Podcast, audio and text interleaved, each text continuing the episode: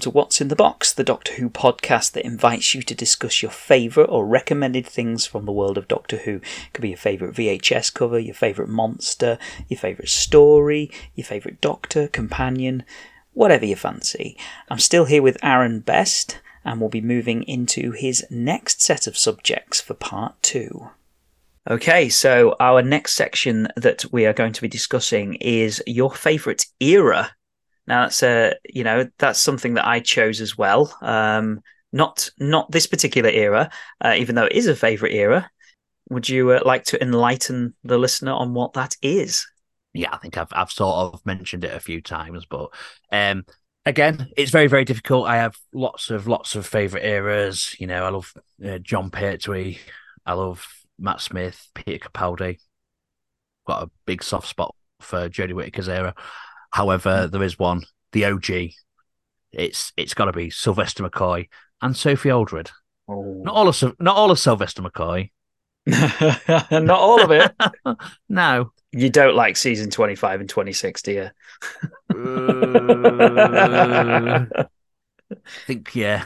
Opposite world. no, I think um, season 24, it's as its highlights done it, but mm. it's it's it's not 25, 20, 25, 26. Um, it's it's a golden era. It's not. It's uh, 24. It's not quite there yet, is it? It's cooking, and I, it's definitely. And again, Andrew Cartmel, who I'll, I'll speak about at length if if you'll let me. Um, it, it it's definitely him picking up the pieces mm. and trying to put something together. Mm.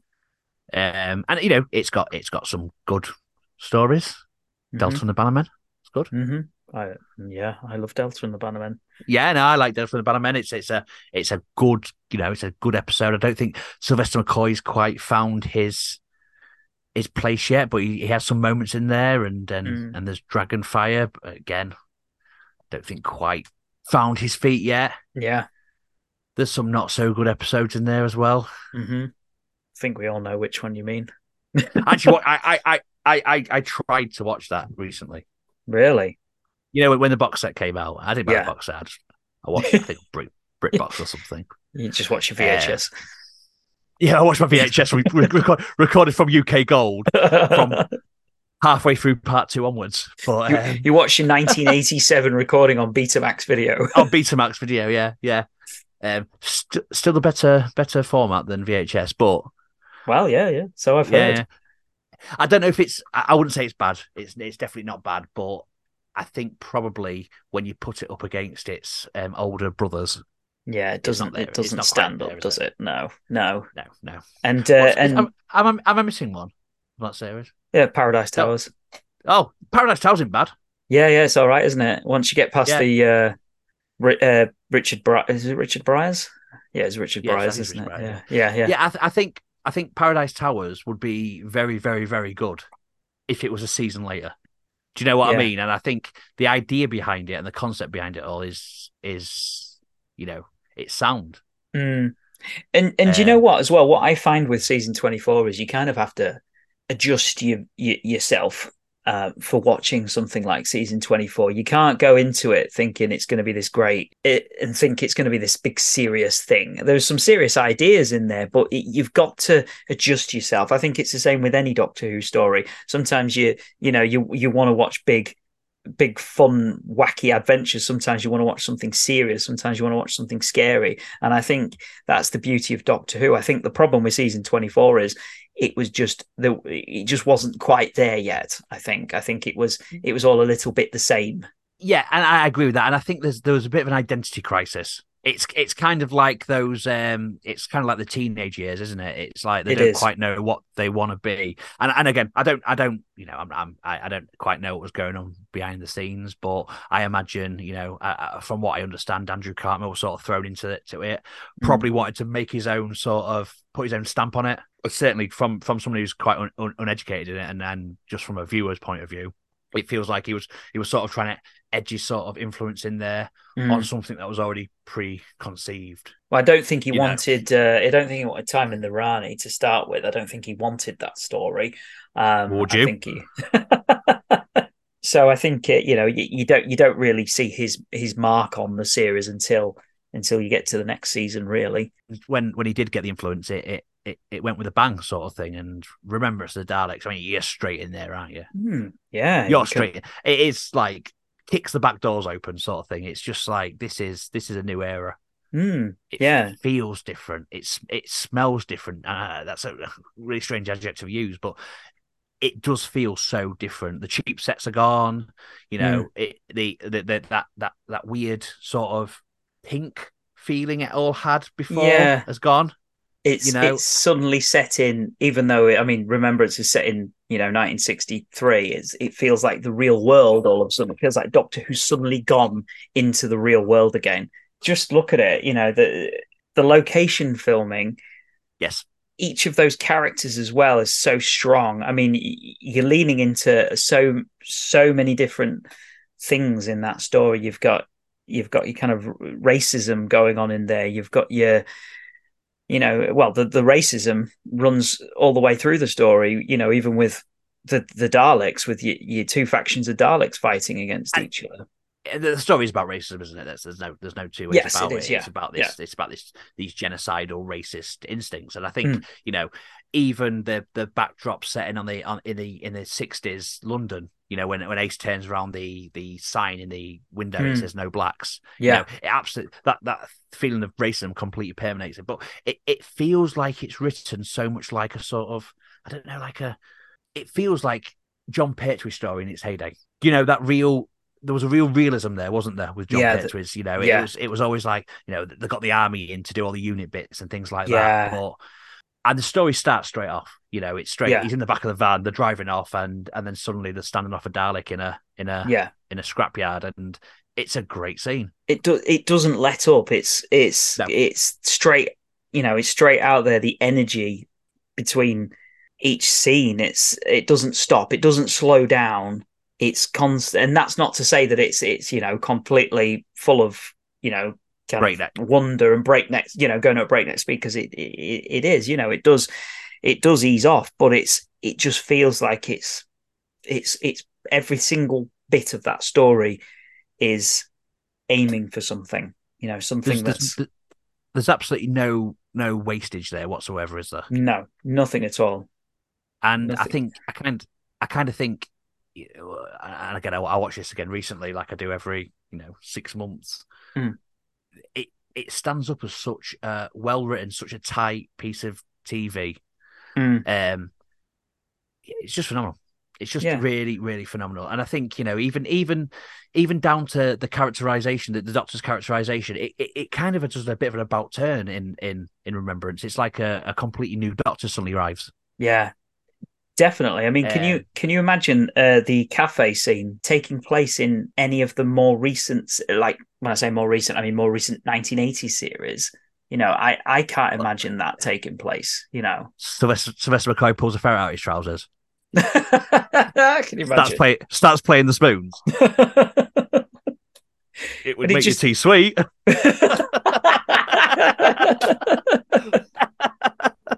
No, I did. You know, and again, it's just, and I think I think I, I, I saw something, I read something once about like how um, it was kind of like Sylvester McCoy and Andrew Cartmel sort of kicking it about, and and Sylvester McCoy's had an auntie or something that was like, in fact, I think he he told this story when I went to see him once. He had an auntie who was like hundred years old and never drunk in her life, and she was just so so alone because she'd lived for so long and she'd seen all her friends die, and he kind of thought mm. that's that's she'd never drunk in her life, and he thought that's exactly what it'd be like to be this mm. ancient Time Lord.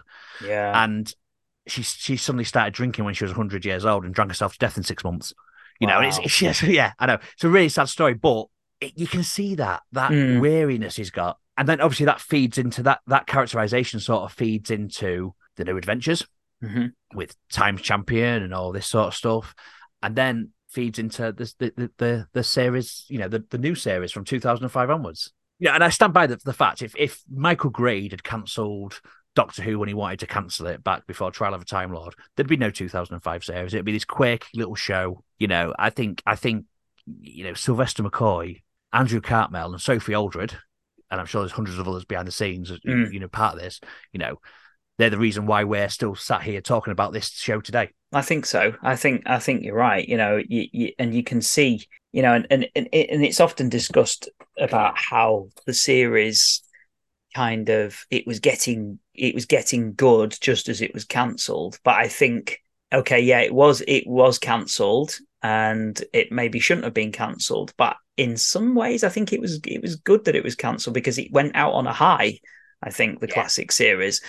You know, can you imagine if it had ended with, you know, I mean, I I I do like a lot of the 80s stuff, but if it hadn't come back for Trial of a Time Lord and it had finished with with Colin Baker's first series, you know, like you say, it probably would have not been as fondly remembered as it is these days.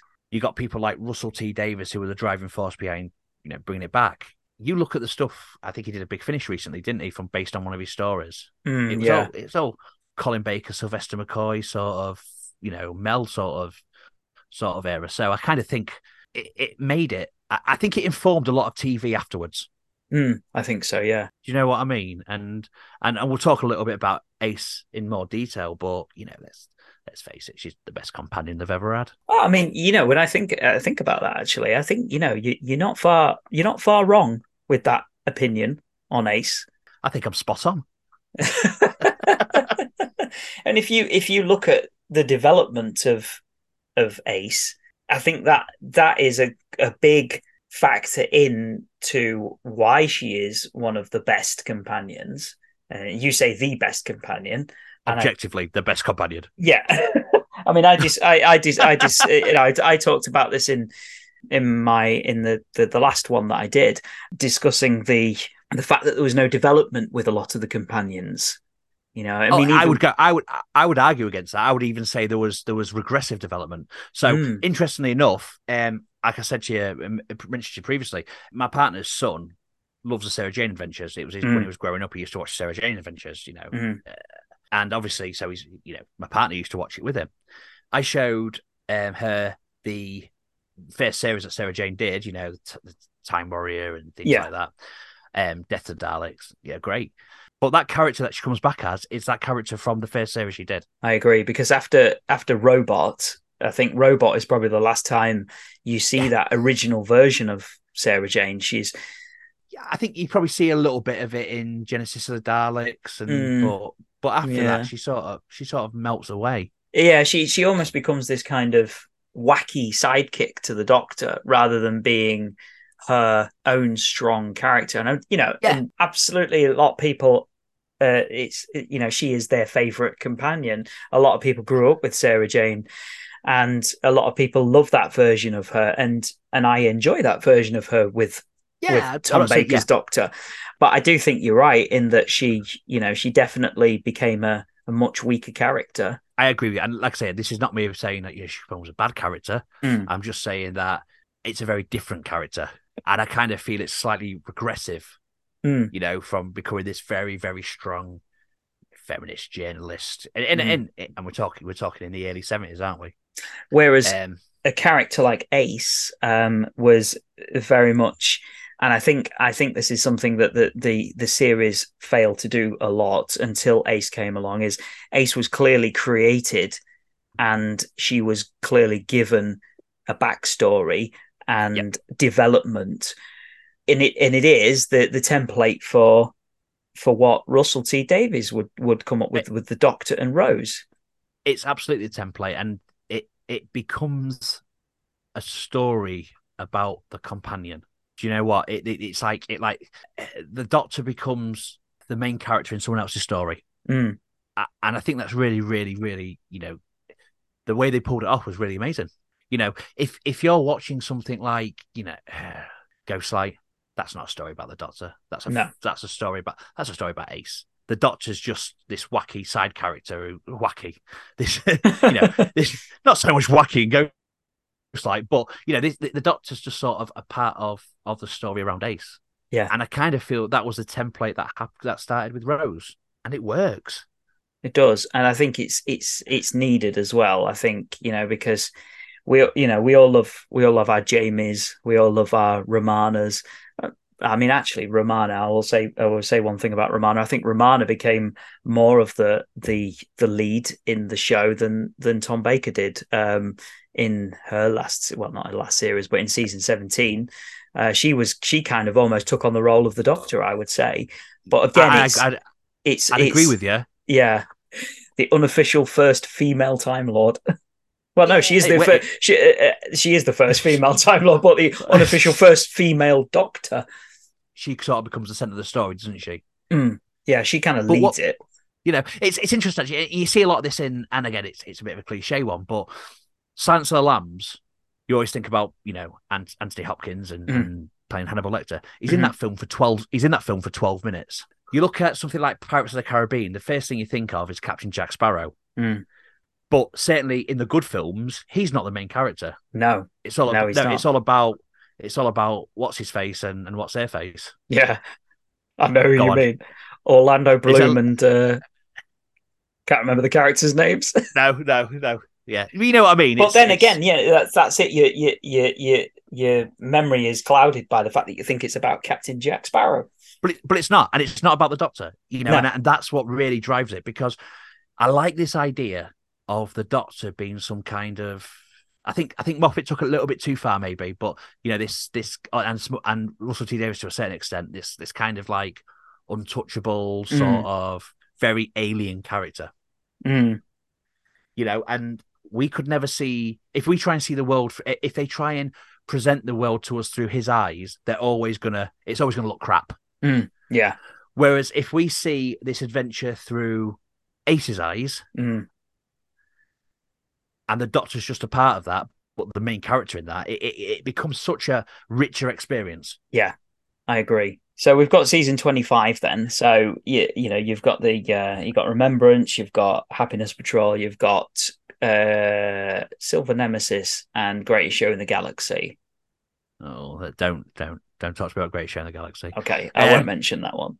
Um still what... still terrifies me. See, I'm I'm um, I'm a huge fan of Silver Nemesis, even though I, I know a lot of people don't like Silver Nemesis. What's your thoughts? I, I'm intrigued. I, will tell you my thoughts on Silver Nemesis and my, my big memory of Silver Nemesis, bar, barring the fact that um, my memory of Ace throwing the the bomb in the mm-hmm. Cyberman spaceship was the fact that I probably remember. You know, when you're younger and like three weeks feels like a lifetime. Yeah. So I went to Boots, funnily enough, with my dad mm. to try and get the Silver Nemesis VHS. You know the the one that was um, green, the shiny green and silver one. yeah, yeah, yeah, yeah, yeah, yeah. And they said no, we haven't got it, but we'll order it for you.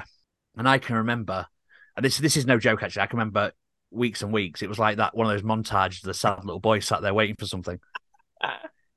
you know, every every every weekend, Dad, go and see if they've got Silver Nemesis. You know, I don't think we even had a house phone at the time. Dad, go and see Boots have got Silver Nemesis yet. You know, I'd send my dad and my grandma to town every week, going around, you know, Andy's records and, and W.H. Smith's trying to find this Silver Nemesis. Every, every day he would push his bike up to the top of the hill. Yeah.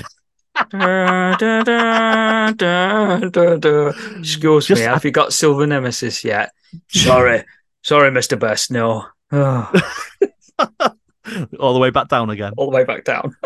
yeah, we, we didn't have a car either, so we had to um, we had to um, get the bus every weekend to try and yeah. find Silver Nemesis. And, and like you know, where we mm. lived, there wasn't a big. It's not like we lived in a major city or anything like that. So you know, yeah, we yeah. had W. H. Smiths, we had um, Andy's records. They oh. sometimes had the odd VHS in, didn't they? Yeah, Woolworths. Oh yeah, Woolies. That was my that was Woolly. my go-to place. That was your go-to, yeah, yeah. Mm-hmm. And the Boots also had like a little section of videos, and it was Boots who, who oh, having W. I can't remember anyway. It is. I don't mm. think it's relevant to the story, but I remember they had a science fiction convention in the town hall. Mm. I don't. You might have gone to that. I mean, this was before the years before we knew each other, but it's when the gentleman was walking around dressed as the um in the suits for the um Tomb of the Cybermen.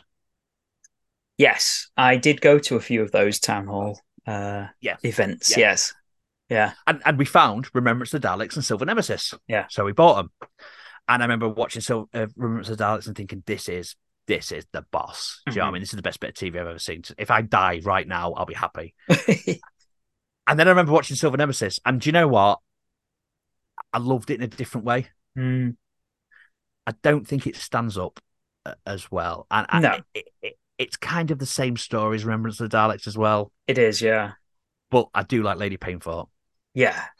Oh yeah, you can't. I mean, come on. I mean, I think I think again with with something like Silver Nemesis, you kind of have to dial yourself down a little bit, and you know, yeah. you you watch that story and you've got a couple of people from what is it, the 16th century, 15th century? I don't, I can't remember where they come from, appearing in the middle of a tea room in Windsor.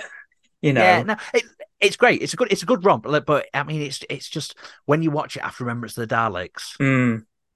it, it, you know, it, it, it again, it's like this season twenty four against twenty five, isn't it? You know what it's like?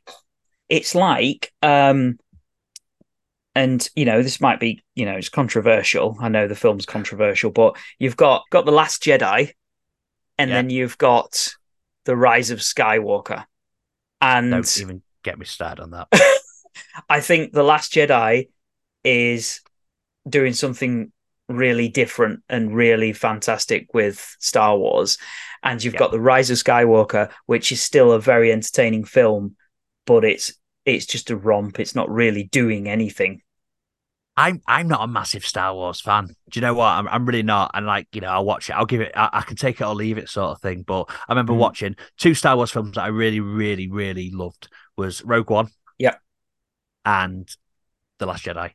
Mm-hmm. Yeah. And I loved them. And then I remember watching um the, uh, Rise of Skywalker. Is it? Yes. Yeah. And I, it, it just felt like somebody was just, just it, it, it felt again so regressive. Yeah. I, yeah, I, I, did not. I did not enjoy that film. I, I was bored. I, I wasn't cinema. bored. I was because I, I was entertained in the same way that Silver Nemesis entertains me, but there's not a lot of substance there, and I think that's that's kind of you know that's kind of what I'm kind of getting at that if you take aside the, the fact that they're the same stories, remembrance remembrance has substance. Silver Nemesis doesn't have substance, but I enjoy both of them. Who was the woman in the car? Oh, um, Mrs. Remington. Yeah, but, but uh, she was like some big star or something, wasn't she? Yeah, I'm assuming she was a star of uh, of the eighties, but um, I heard wasn't. she got paid. She got paid more for that episode than um, Sylvester McCoy did. Really? yeah, well, I heard that. I don't know if it's true or not, but I've got absolutely not a Scooby Doo. She is. We surely do, honey. We surely do. It's it's done in such a way. It's a great impression. It's done in such a way that that you know you feel like you should know her. Yes, like it, it, it's it's definitely like set up. A, look whose car we've just got in. Mm. Look at these hijinks. It's like uh, I, am I'm, I'm presuming. I mean, I don't know, but I, am presuming it's uh, something to compare it to would be possibly Lady Peinforte getting in Kim Kardashian's car, yeah, maybe. Yeah. Yeah, and that's how it that's how it sort of felt it should have been, but I don't think it landed that way, and I'm not sure if it didn't if it landed that way in in the eighties. I'm quite in tune with what people. No, I'm not in tune with what people into the eighties, but you know, you, you, know a good face, don't you? In the you know a big face, but I yeah, don't do, know who yeah. that is. No, no, I don't know, and that is that is so set up like a obvious cameo. Like you know, I just mm. I don't get it. But I, I, did hear that she got paid more than Sylvester McCoy did, so I don't know That's who the insane. hell it is. That's insane. Yeah, yeah, yeah, yeah. it's just it's just a very very odd scene, isn't it? Yeah, it is. Yeah, quite quite, quite contrived that it's been put in there. But again, it's, it's a bad scene. No, it's not a bad scene. Um, one thing I, you know, I know we're talking quite a lot about Silver Nemesis right now, but it's it's it's one of those stories that kind of it was there when I was a kid, you know, so I've watched a, quite yeah. quite a lot of it. But um, you've yeah, talked about the greatest show in the galaxy. Uh, well, sort of. But what do you think about the Happiness Patrol? Because I, um, I want to go back to the greatest show in the galaxy as well. We're going to well, take a long time on this one. I'm sorry, James. Oh no, no, don't apologize. do not apologize. We'll we'll uh, we'll discuss as much as you want. I think the Happiness Patrols is probably one of my favorite episodes of Doctor Who, ever, favorite serials of Doctor Who ever made. Really? Yeah, I absolutely adore the Happiness Patrol. And again, this is one of these things that it's probably grown on me as I got older. Mm. And I think when I when I first watched it, it was kind of take it or leave it. It's quite a disposable piece of piece of media. But I I absolutely love that that program now, and I love there's so much undertone to it. It's very much like Paradise Towers, I think it's quite a grown up story about quite a grown up themes. Yeah. Um, it feels a bit comic book in its way. It feels a bit. Alan Moore, V Vendetta sort of. Yeah, yeah, it does, doesn't it? Do you know what I mean? It's it's this. I think it suffers through a budget, but I think the concept and idea behind it are phenomenal. It's got it's got a lot of layers in there, hasn't it? There's a lot of layers. I, I heard as well. I, can you remember when I um, re-edited and sent it to you in black and white? Yes, yeah. And I turned the the because I heard it was there was originally uh, the idea was to to film it that way. Mm, yeah, yeah. It's a it's a big takedown of Margaret Thatcher, isn't it? It is. Yeah, it is. Yeah, and I, I I know your political opinions as well. So well, let's not get political about this. I lived in Sheffield for 10 years. I actually saw bits of it when I was a kid on its original transmission. Um, I remember the Candyman getting melted in the in the uh, pipes at the end. This is an interesting one. What do you think of the Candyman? I really like the Candyman. I, really I like the think, Candyman. I think he's one of the best villains that Doctor Who's ever created. You, you, you kind of to some to a lot of people he's this ridiculous he, i think that he's meant to be a ridiculous yeah. character but he's fantastic that uh, was it you who sent me a clip maybe earlier in the year or maybe i just saw it on twitter um, of him did he cut his fingers off or something when he was yeah chopping stuff he's just hilarious he's he's hilarious in a way like he's made of sweets and sweets are meant to make meant to bring pleasure to people Yeah, but it's cleverly disarming, isn't it? Do you yeah. know what I mean? Yeah. Like the fact that it's this idea of ridicule. And I was watching like, you know, these crappy YouTube channels where they do 10 worst Doctor Who villains, yeah. things like that. And, and you see him on there and it's like, you just don't get it. It's the most sadistic, horrible. I mean, his backstory was it some kind of like scientist or I know Big Finish did a lot and it didn't. Yeah, Big Finish did something. Uh, I can't really remember what it was, uh, what it was about. Um, it, it, it, he's a very horrific character yeah, and and and I kind of like that juxtaposition between that ridicule that he inspires and the malevolence inside him. If you mm. know what I mm. mean. Mm. Yeah, you know, I think I think it's very it's it's a, it's a good story. It's a very interesting story. It would have been a lot better in black and white. Do it in Schindler's Listy sort of way, you know, like black and white with just flares of pink here and there. Yeah, I was amazing, wasn't it? Yeah, I think so. I mean, can you imagine imagine eh, all the sets being black and white if they'd have done all the sets in black and white, but they'd had the the the pink colors and the Candyman's colors against that yeah. that kind of dark gray. Yeah, I would have liked to have seen that. Yeah, I think they did a they did a compute. There's a there's a video game that came out called I can't remember what it's called now, but it it was very much based on that same idea of nobody could be unhappy. Mm. Um, we happy few, I think it was called. Mm. And and and I was I was playing that. It's it's not a particularly good game. It's got a really good like theme and feel to it though. And I, and I thought somebody's been watching too much Happiness Patrol, and it's quite adult, and and and you kind of you know again Sylvester McCoy gets some really good scenes in it. Mm. You know that bit with the with this sniper, the the guy just oozes malevolence, you know, and again it comes back to what I was saying before about being the main character in someone else's story. You wouldn't want to get in a TARDIS with him, would you? No, you wouldn't. Is your is your kind of your your your uncle that you're not quite sure about? Not in that way. no. I hope not. Anyways, you've just ruined Remembrance of Daleks for me. Any other thoughts about the Happiness Patrol then? I just think it's bloody good. I like the pink TARDIS. Mm. If character options does a pink TARDIS, I'll be straight down B and M. Well, I'm sure that I heard that they were doing it, or they at least had the had the idea to do it, but I'm not sure if they did or not. I tell you what, if your dad is down in B and M and he sees a pink TARDIS and he doesn't buy it for me, I'll disown him. not buy it for you. yeah.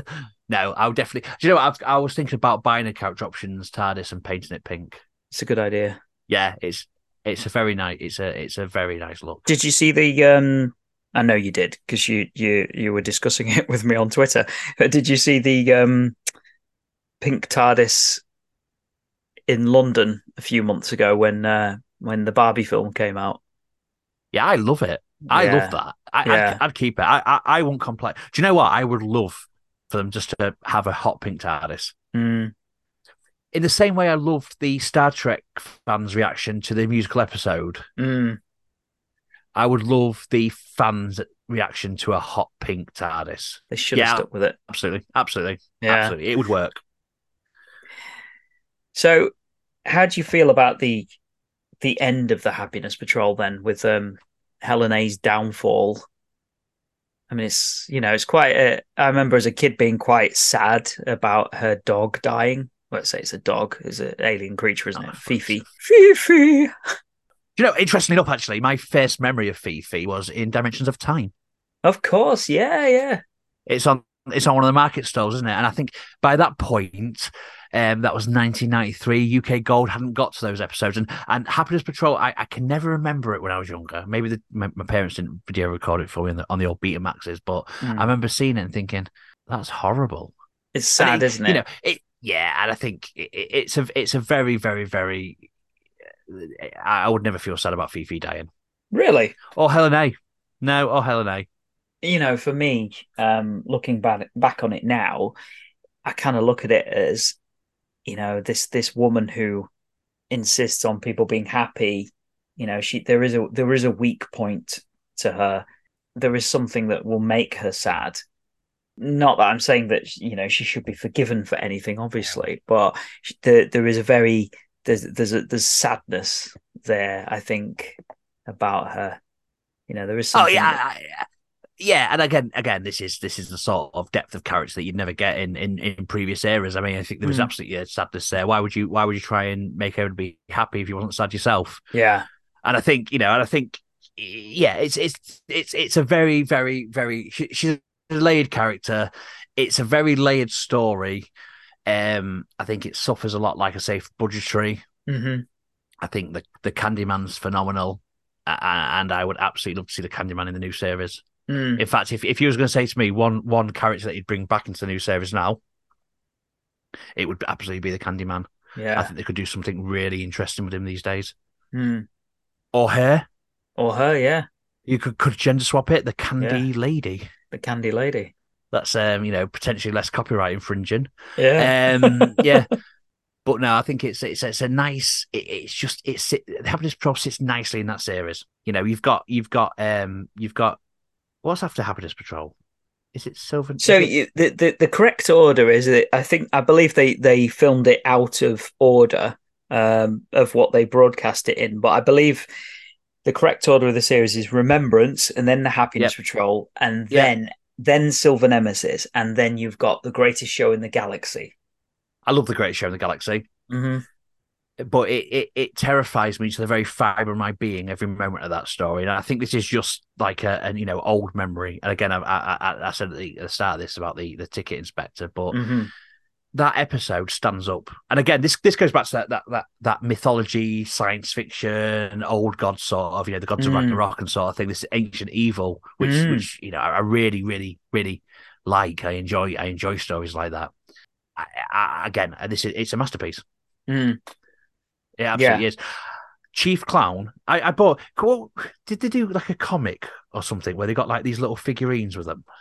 Yeah, I think it was. um Was it that was it the Eaglemoss stuff that they were doing at yeah, the time? It could have been.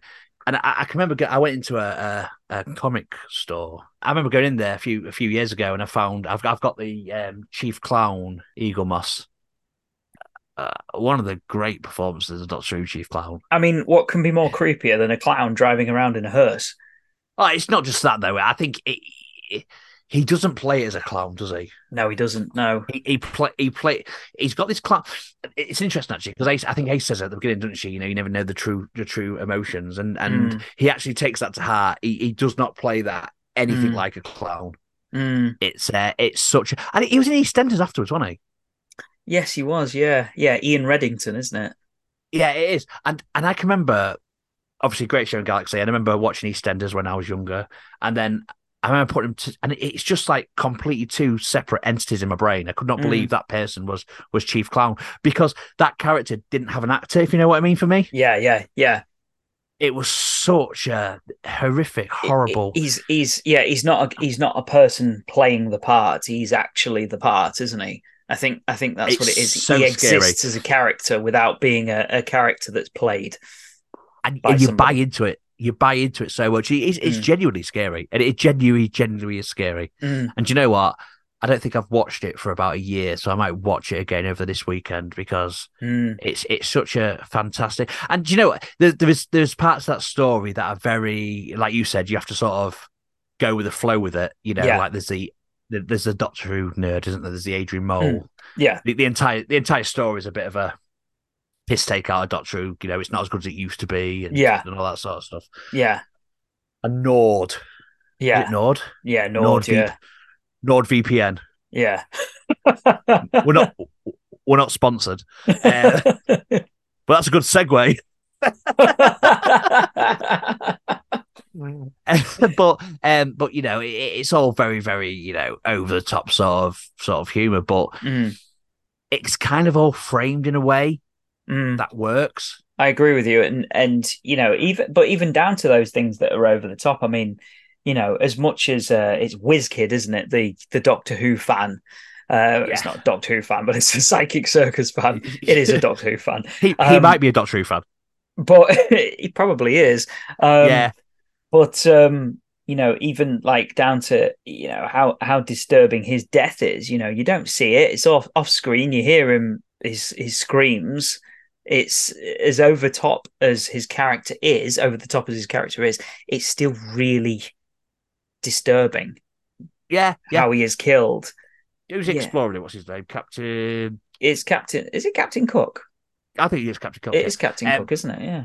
Captain Captain Cook. Even even him, he's the his non caringness, his mm. ambivalence to it all is is, and this is it. And this is what I say. The Cartmel. You know, you've got the Happiness Patrol. You've got Great Show in the Galaxy. They're very light. They're, they're, what you know. Last year, if it, if it was a year before, there'd be these light-hearted romps. Mm. But yeah, he's taken these light-hearted romps and he's sort of added so much texture. Yeah, to them. Yeah, and it's fantastic. You know, there's never going to be a situation in a 50 years' time when someone's going to be looking back at Doctor Who and saying, "Great show in the galaxy. This is one of the, you know, it, it's not a city of death or anything like that, but no. it kind of is better than that." Do you know what yeah. I mean? No, I do. I do know exactly what you mean, and I think it's helped a lot by, you know, as crazy as it sounds, it's helped a lot by the fact that it it's filmed the way it's filmed as well. There's no studio scenes because because of uh, the uh, issue. Asbestos. The asbestos, yeah. the, the issue. the issue. you talk- the, the issue. it's asbestos. It's not. It's not that bad. It's the asbestos. But uh, yeah, I mean, if can you imagine? I mean, it, I mean, it still would have been a great story, but the the fact that they erected a, a, tent out in the car park, I think that adds to it. It really does. It looks good. It looks great. It looks like a, a um, it looks like a again, you know, this this this what I said to you before, wasn't it? About Remembrance of the Daleks. It mm. all looks real. It doesn't look yeah. bad at all. It doesn't look cheap. It doesn't. No, look, it doesn't. You know, it doesn't at all. And I think the thing is, and there's that scene as well, isn't there? And just to mention this, that scene where um, Sylvester McCoy's walking away from the tent and it explodes. Yeah and it, mm. he doesn't doesn't flinch. And it, I, I again, I remember seeing him uh, a few years ago when he was talking about like you know his his state his his stage show days when mm. he used mm. to strap bombs to his chest and let them off, and that's where mm. he kind of got his that that ability to do that sort of thing. And it's yeah, you know, it's it's, it's so good. I mm. love the scenes as well with the um Gods of Ragnarok, the entertain entertainers. Yeah, go on, you you do it. I bet you can do it really well. Entertainers. Yeah, no, that's that's really good. Entertain us or die. I, I, I really like that. I, I I love those scenes, and again, you know, the fact that it's this kind of personified. It almost feels like you know, um, Hellblazer, mm. sort of thing they'd do. You know, the, yeah, you know, the John Constantine, um, sort old the old comics, the original mm. ones. Yeah, you know, where yeah. there's a a family that actually happen to be immortal mm. gods, kind of Neil Gaiman esque, isn't it? I think to a the general viewing audience back in what, 1988, it probably a lot of the stuff went over over their heads, you know. But to the there was all waiting for Lovejoy to come on. exactly. Oh, in fact, Eric, on it out of Lovejoy, he was he was um yeah. What's his name? Um, Deadbeat. Deadbeat. Uh, yeah, Deadbeat. Yeah, yeah, yeah. So he was out Lovejoy, wasn't he? Deadbeat. Yeah, yeah, Deadbeat. Yeah. Um, Yeah, I think I think a lot of it goes over over over the general public's heads, but it's there's a lot of again a lot of layers in it. It's there's it's a story with with lots of layers. So then we we follow on with season twenty six, well, which, which is objectively the best season of Doctor Who ever made. And we begin with Battlefield. So Battlefield gets a lot of stick, doesn't it? It does, but I will defend it. I will always defend Battlefield so he was going to say to the hilt, which was quite quite uh, um, apt for Battlefield. Yeah, since it's about a big sword. Yeah. Um, yeah. why does it get hate? I think most of it is down to the acting, actually, because uh, I think it's got a really good storyline. Uh, but I think there's a lot of uh, I think I, I think in in in kind of these days it's been reappraised a little bit. I think uh, you know a lot of people are changing their mind on it. It, it is a slightly over the top, and I think out of all four stories from season twenty six, uh, Battlefield is probably the one that is probably the most over the top story. You know, you've got um, Mordred laughing his head off. Oh, he's chewing scenery like a yeah. It's and you've you've got the high camp of uh, of Jean Marsh as Morgaine. So you you've got a. It's very on the nose, but I think there's so many great ideas in that story. There's so much there that again it's it's adding on more layers to the the seventh doctor. It's it's adding on more layers to the series as a whole. It was one of the first Seventh Doctor stories I'd watched. So I'd seen The Curse of Fenric. I mean, as a whole, because I'd seen bits of everything as I was a kid. Yeah. You know, watching it on transmission. But I'd seen so I'd seen The Curse of Fenric, and then I saw Battlefield. Battlefield was probably the next one because it was shown on BBC One in the early nineties as a. It was always repeated, wasn't it? Why did they never do Remembrance? I don't know. It's it's really unusual, isn't it? Why they chose Battlefield over, and that's yeah. not that's not to knock Battlefield, but it's very unusual that would choose Battlefield and not Remembrance because Battlefield was shown probably about wasn't released on video for maybe five years after it was repeated on BBC One. Mm. So, so my, a lot of my memories of Battlefield comes from from watching that repeat during the repeat if, if season. it, ah, it's a great story. It's a great story. Bambera, I love Bambera. Oh yeah. I heard they was going to bring Bambera back for the Zygon invasion. Oh, why didn't they? I know, I know, and that would have. It was supposed to be, you know, eh, when they're at um, Truth or Consequences and they, they come out the church. Mm. It was supposed to be Bambera's son. Oh, as wow. one of the soldiers. I know oh. that would have worked so good. And I, I you know, I, I, just wanted the, the, the cliffhanger to that episode to be was it the Zygon invasion first? Zygon invasion, Zygon invasion, wasn't it? Yeah, I think so. Yeah. Oh shame. Oh, can you imagine? She's a great brigadier, and I mean we've we've talked about this before, you know, of where we would have gone with the season twenty seven, um, but it almost felt like they were laying the foundations for a new a new unit. And, and this is where season 27 in my dream. And listen, if you're listening, Big Finish, get in touch. 25%, mm-hmm. we'll sort it. Earth based, like the back in the Pertwee years, the, mm-hmm. the unit family sort of thing. But Bambera, Ancelyn, and, you know, at the end of Battlefield, all those all those knights are left on Earth, aren't they? They just yes. basically cut them off, mm-hmm. integrated into unit. Mm-hmm. So you could have these unit soldiers walking around in uniform with these swords and things like that. It'd be a great series, wouldn't it? Yeah. And I'd do a, I'd, I'd also do in that I'd do a um, second part, uh, part two of the demons. Mm. You know, hmm. so it's set in Devil's End. Yeah, great. Nick Briggs, get in touch. You've got characters as well, like you know, you got Ancelyn in there, and he's a fantastic character. You know, he's he's such a he's he's a laugh, really. You know, and uh, he works so well with with Bambera. It feels like We've known he's those like the, characters for years. Yeah, he's like the comedy relief in that sort of that episode, isn't he? But he's not. Yeah. He's not overtly comedic, but again, it's seeing things through his eyes, isn't it? He's completely new to the world. Yeah. And um, but yeah, I think you know this this fictional series twenty seven that I'm thinking of. Could you imagine how great it'd be to have you know Sylvester McCoy's doctor working in a unit lab while Ace goes off and starts playing with the rocket launchers and things like that. yeah, know? yeah a, a, a, unit house, a, a, big old house in the uh, in the woods, in the forests. Yeah, yeah, yeah. You know, and uh, the brigadier won't be a main character, but he'd be like the one who comes in for the finale. Mm. Yeah. Do you know what I mean? Yeah. Yeah. I think it's it's it's, and I love the ending of it as well. You know, and I think uh, the ending gets a lot of stick about you know basically the Doctor talking in, talking down Morgaine, and um, from using nuclear weapons with these. You know, I've seen a lot of um, negative comments about it, but it's great. I think, I think so. it, that was definitely a, Cartmel sort of because he was big into his anti-war, anti yeah, anti anti animal testing sort of thing, wasn't he? Yeah, and I I think there's there's a lot of that world to explore as well. I think there's there's there's so much of of that world, the whole Merlin aspect of it as well. I, if it personally for me, I probably I, I like the idea of that. I like the idea of that not being explored further simply because I like that mystery. I like I like that idea. I mm. mean, that's a great bit where he says it says dig hole here. Mm. What language it written in? My handwriting. Yeah. You know, and I I love that. You know, it really builds on that idea. Again, going back to the idea of the Doctor's not actually the main character in the story. Do you know what I mean? He he yeah. is part of this. You know, puzzle that Ace is trying to solve, sort of mm-hmm. thing. And yeah, and the TARDIS looks really good in it as well. Yeah, it does, doesn't it? It looks really blue. It stands out amongst the green the greenery. Yeah, yeah, yeah, yeah.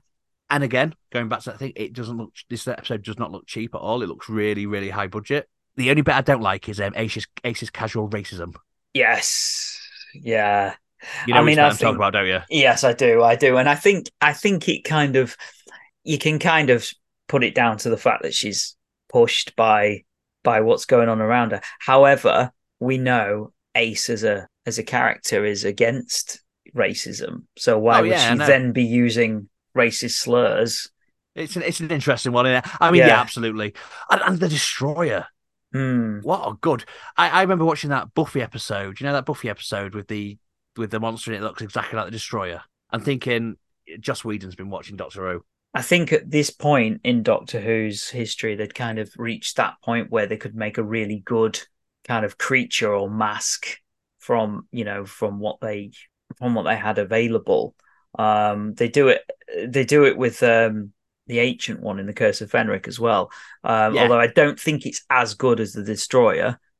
It's not. The, Destroyer is like probably. If you look at classic series, I think the Destroyer is probably the best prosthetics they did. Mm. There's that line as well where he takes saying about making Ace's handmaiden in hell. I didn't get that until I was a lot older.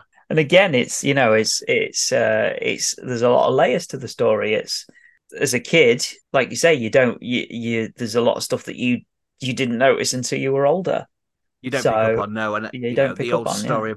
about the the the blind or hotel owner. There's it, it's it's just very very good. Yeah, and Sylvester McCoy again. Sylvester McCoy's on fire like he is for every episode. He never mm-hmm. phones it in, does he?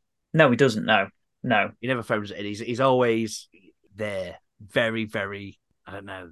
There's a there's like a power that emanates emanates from him mm, is a very often in the background.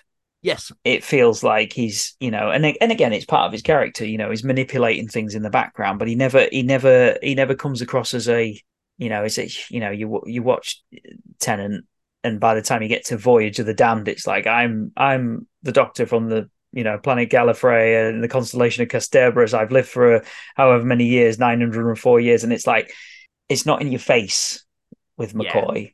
But you won't mess. No, not you at all. mess at all. No. Funny enough, actually, just before we move on from Battlefield, um, so obviously Ben Aaronovitch writes um, Remembrance the Daleks, phenomenal. Battlefield, mm-hmm. love it. So young Aaron going in the library to get a book finds another book by Ben Aaronovitch, to young Aaron, which is Transit. Ah, that have, classic have, children's have you, book. yeah, have you read Transit? I started reading it about twenty years ago and uh, I just I couldn't get into it. Um, I've got it in in a in a box behind me, but I've never it's read the full graphic. thing. Mm. It's quite graphic. It's quite. Mm. It taught me some a few. A lot of things I know about sex I learned from Ben Aaronovitch, and I don't think there's many people who can say that. I'm quite into. Um, he's just he's you know he's um, Rivers of London. Yes, yeah, yeah. Yeah, he's just released a role playing game based on the, and I'm really into my role playing games. Um, yeah. And there was a there was an event on recently that I was thinking, should I go down to? But you can imagine me turning up with my copy of Transit saying, "I've got the uh, Rivers of London, uh, the first book, but I haven't got around to reading it yet, so I might get around to reading that soon." They're quite good. Yeah, not, not as good as Battlefield. That's it for the end of part two of my chat with Aaron. We'll be back next week for the third and final time, where we'll be discussing many more things that make Doctor Who for him whatever you're doing. Hope you're having fun. Hope you're staying safe, and we'll see you next week. Goodbye.